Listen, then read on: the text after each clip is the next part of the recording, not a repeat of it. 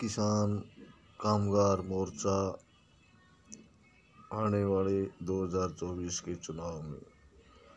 समस्त भारतवर्ष में चुनाव लड़ने की तैयारी कर रहा है, जिसका मुख्य मुद्दा रहेगा किसान, जवान, बेरोजगार युवा व महिलाओं के लिए संरक्षण।